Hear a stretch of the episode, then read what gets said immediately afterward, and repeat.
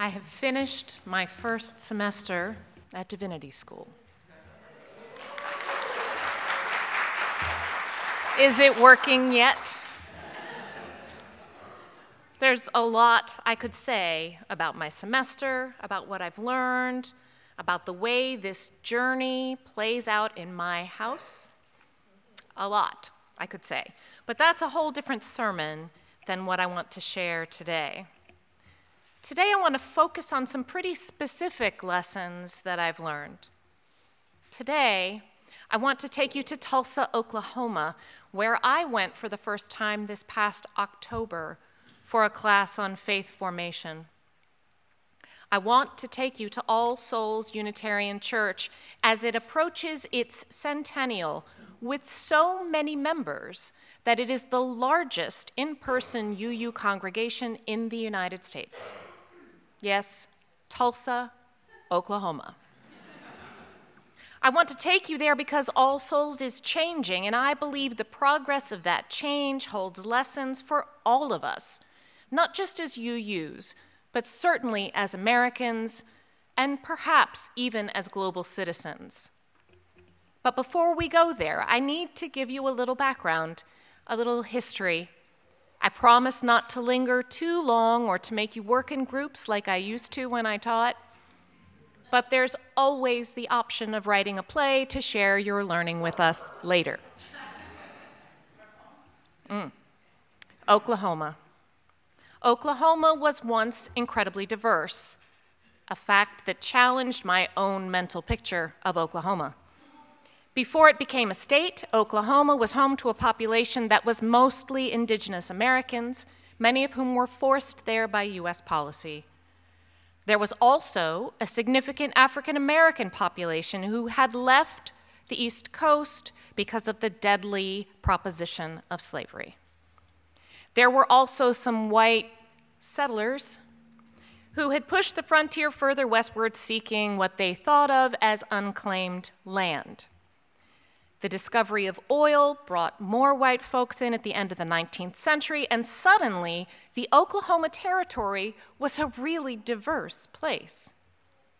There were multiple groups of people living there in the same geographic area, and all three of those groups benefited financially from the oil boom to some degree. All three groups lived in and around Tulsa, which was governed largely by a sort of frontier justice. Oklahoma became a state, and in response to the attempt of an African American politician named Edward P. McCabe to encourage the formation of a state for people of color in the Oklahoma Territory, the new white leadership instituted some of the most draconian segregation policies in the entire country during the first meeting of its legislature. In the city of Tulsa, this played out as the development of strictly segregated neighborhoods, much as we find in the history of most U.S. cities. In Tulsa, the white establishment, led by the editors of the Tulsa Tribune, complained bitterly about what they described as lawlessness in Greenwood, the city's African American district, and home to the business district so vibrant that it's been called Black Wall Street. On May 31st, 1921, an African American man exited an elevator in a white department store in downtown Tulsa. The store was the only establishment downtown that allowed African Americans to use restrooms.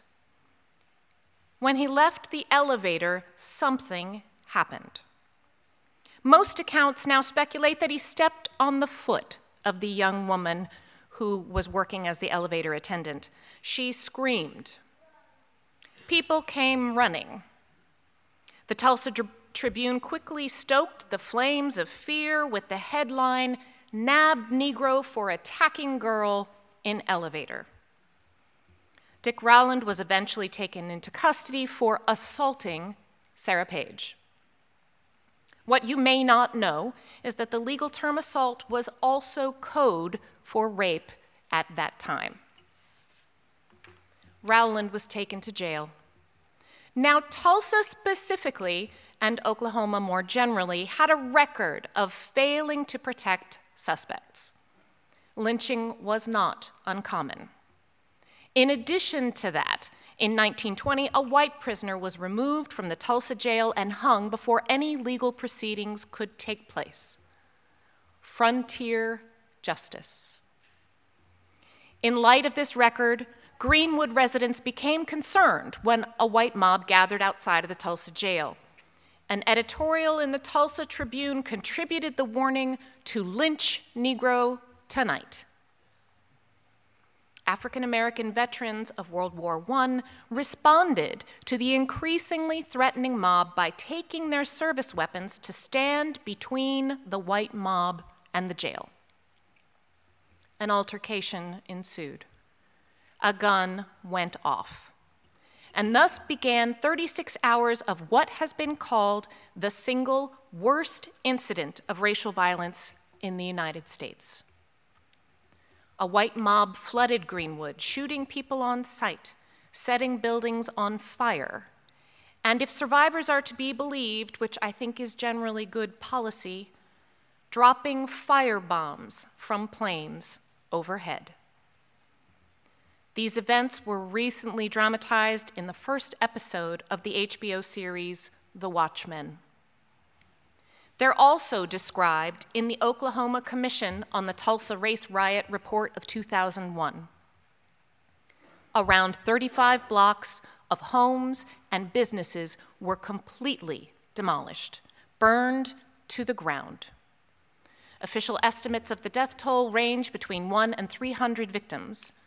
The possibility, the probability of the existence of mass graves, recently documented in many newspapers, including the Washington Post, creates some doubt about the adequacy of those estimates in representing the deadliness of the Tulsa massacre. In the interest of time, I'll simply add that insurance companies and Tulsa legislators made every effort to ensure that Greenwood would not be rebuilt. The event was then systematically downplayed over the years to the point that the inflaming editorial disappeared from nearly all historically archived copies of the Tulsa Tribune. It was not taught in history classes in Oklahoma. And when it was taught in other states, I can tell you from experience that it was subsumed under a larger category of race riots that occurred in several locations in 1919 as African American veterans returned from fighting for freedom in Europe to find that they still didn't have any freedom at home. The Tulsa Massacre happened. It was deadly and devastating. Tulsa residents are still begging for a full and true account of what occurred. Tulsa residents still wait for an admission of some level of responsibility by the family of the author of that inflammatory set of articles in the Tulsa Tribune. Those inflammatory articles were written by Richard Lloyd Jones, son of revered Unitarian preacher and activist Jenkin Lloyd Jones. Richard Lloyd Jones, the founder of All Souls Unitarian Church Tulsa. The other thing you need to know about All Souls Unitarian is that in 2008, the nearly all white congregation was joined by Higher Dimensions Worship under the leader of Bishop Carlton Pearson, about whom there is a Netflix drama called Come Sunday, and a This American Life episode called Heretic. Pearson was mentored by Oral Roberts, and had a significant following in the African American evangelical Pentecostal tradition until he began to preach universal reconciliation, meaning everyone was saved by God and hell is made here on earth by our human hatred. Pearson was dubbed a heretic by his faith tradition. He created a new church community and several years later accepted the invitation to bring that community to All Souls Unitarian. Suddenly, All Souls was diverse. Different groups of people were together in one space with excellent and committed leadership assuring both groups of congregants that this was a good move. for everyone. For many folks, this is where the story would end. When diversity is the goal, all we need to do is occupy the same space. We've done our work when our numbers change, when the photograph of our congregation reflects the kind of inclusive community we believe in. But what the folks in Tulsa discovered is that being together in the same building is not enough. In Teaching Community, author, professor, and activist Bell Hooks describes Martin Luther King Jr.'s perception about this problem. Martin Luther King Jr. imagined a beloved community, conceptualizing a world where people would bond on the basis of shared humanness. King taught that the simple act of coming together would strengthen community Yet before he was assassinated, he was beginning to see that unlearning racism would require a change in both thinking and action, and that people would agree to come together across race, but they would not make community. Why is togetherness not enough? It's not enough because of everything that came before that shared moment. It's not enough because our history is full of betrayal, violence, and institutions created by people who participated in betrayal and violence. It's not enough because many of our behaviors, expectations, and cultural norms have grown out of or with that betrayal and violence.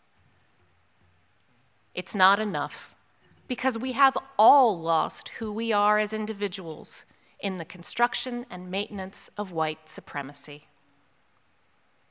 We live in a system that divides us into two separate groups, blurring everything that makes each of us different and amazing, and that keeps us separate so that it's hard to see one another's point of view. Diversity is not enough. Being in the same space at All Souls quickly led to hurt feelings, to discomfort, to questions about theology, tradition, music, you name it. The incidents that arose led to the loss of congregation members from both communities and questions about whether new leadership might be required. That merge and the initial upheaval that came with it was 12 years ago.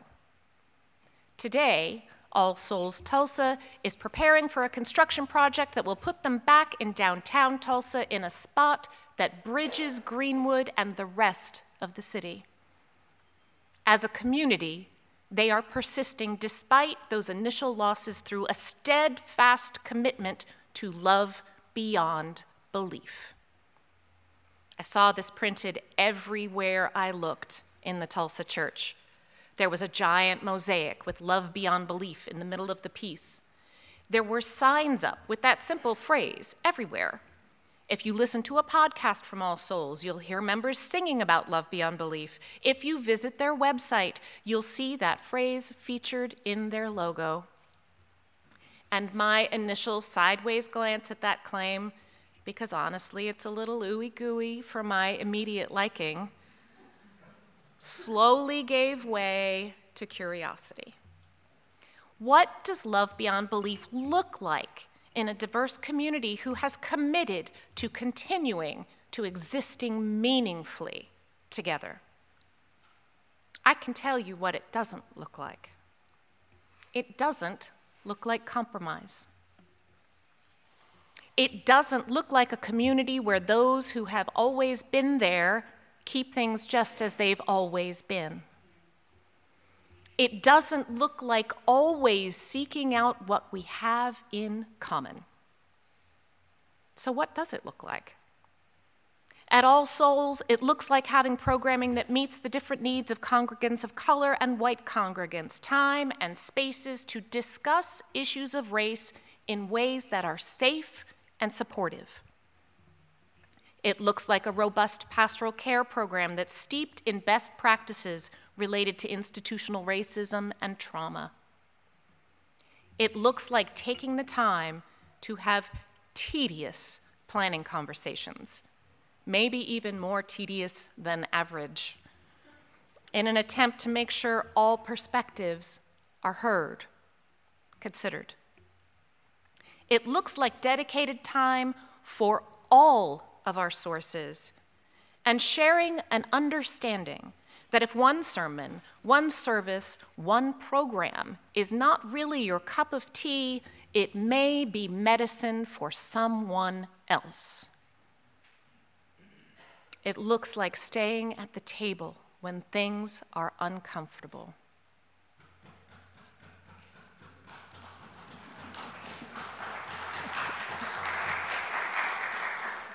And I lay that out there for our long term community consideration. But what we do inside this church is really only a small part of the point. Living love beyond belief, being on the side of love, just might be the entire point. And I believe in our culture, loving beyond belief means doing the work of anti racism and encouraging deep multicultural community. American University professor Ibram X. Kendi tells us that being anti racist means supporting written and unwritten laws, rules, procedures, processes, regulations, and guidelines that produce or sustain racial equity between groups. Encouraging deep multicultural community means going beyond the recognition that everyone has commonality in being human and getting okay with the fact that people are different from one another. Developing curiosity about those differences, celebrating them, rather than always seeking the narrow common ground. The point is being ourselves, each and everyone, and being accepting of differences, not because we are all the same deep down, but because we represent such wondrous variety. 1 Corinthians 14:7 puts it this way: If even lifeless instruments such as the flute or the harp do not give distinct notes, how will anyone know what is played? Anti racism offers the gift of rediscovering and redefining who we all are as we dismantle our current systems and the ways of thinking that come from them. Deep multicultural community gives us our distinct notes in the symphony. On my most recent visit to school for January intensives, classmates put together a moving service in honor of Dr. Martin Luther King Jr. During the course of that service, one of my colleagues revealed that she had recently discovered that her family of Unitarians included slave owners. She was shocked and horrified. And then she had some thinking to do. She wanted to think about what to do now to really consider what she could do to heal her family's legacy.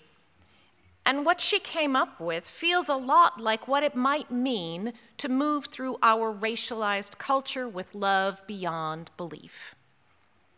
I thought I'd share her words with you on this weekend of Valentine's Day words and work for healing and for loving. From Erin Scott Six Habits to Stay in Right Relation to Slavery in America. One, learn the history of our country that I was not taught in school. Two, seek out contemporary stories, the experiences of people who are classified as other from me and therefore experience the world very differently than I do. Three, and I think this may be the most important believe them. Four, make it a habit to take direction from and follow the leadership of the descendants of slaves. It does not mean that white people have nothing to contribute, it means it's time to take a back seat for a while. Five, rescue my ethnicity from generic whiteness. By learning about and expressing the culture of my specific European heritage, I help break down the supremacy and normalization of generic white culture. Euro American people have ethnicity, and it's not white. Six, actively engage with the dismantling of society's structures of oppression and actively construct new systems of reparation that will eventually lead to equity. Erin's list is, by her own admission, not exhaustive. And it's Erin's list. Your list may be different. If I were to give you homework, just a little list. Maybe some of yours is the same. Maybe, like me, you'd stopped considering your own ethnicity and how it's been subsumed as generic whiteness. Maybe, like me, you'd also be surprised to find that most folks don't serve sauerkraut with turkey. UUs have a lot to do.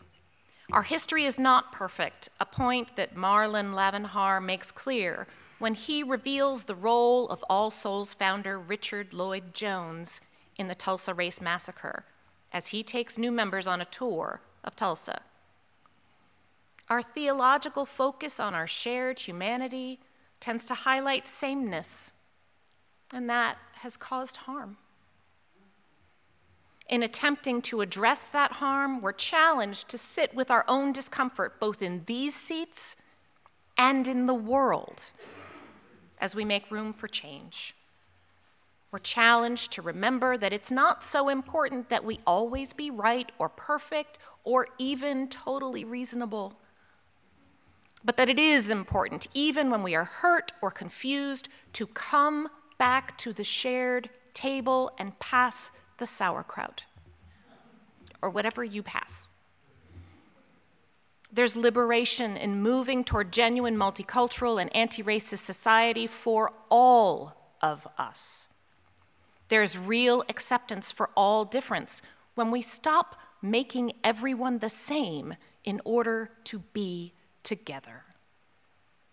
There's a whole world of growth and exploration when we move from the goal of counting with diversity to the goal of feeling, accepting, acting, and loving beyond belief in community and in the world. May it be so.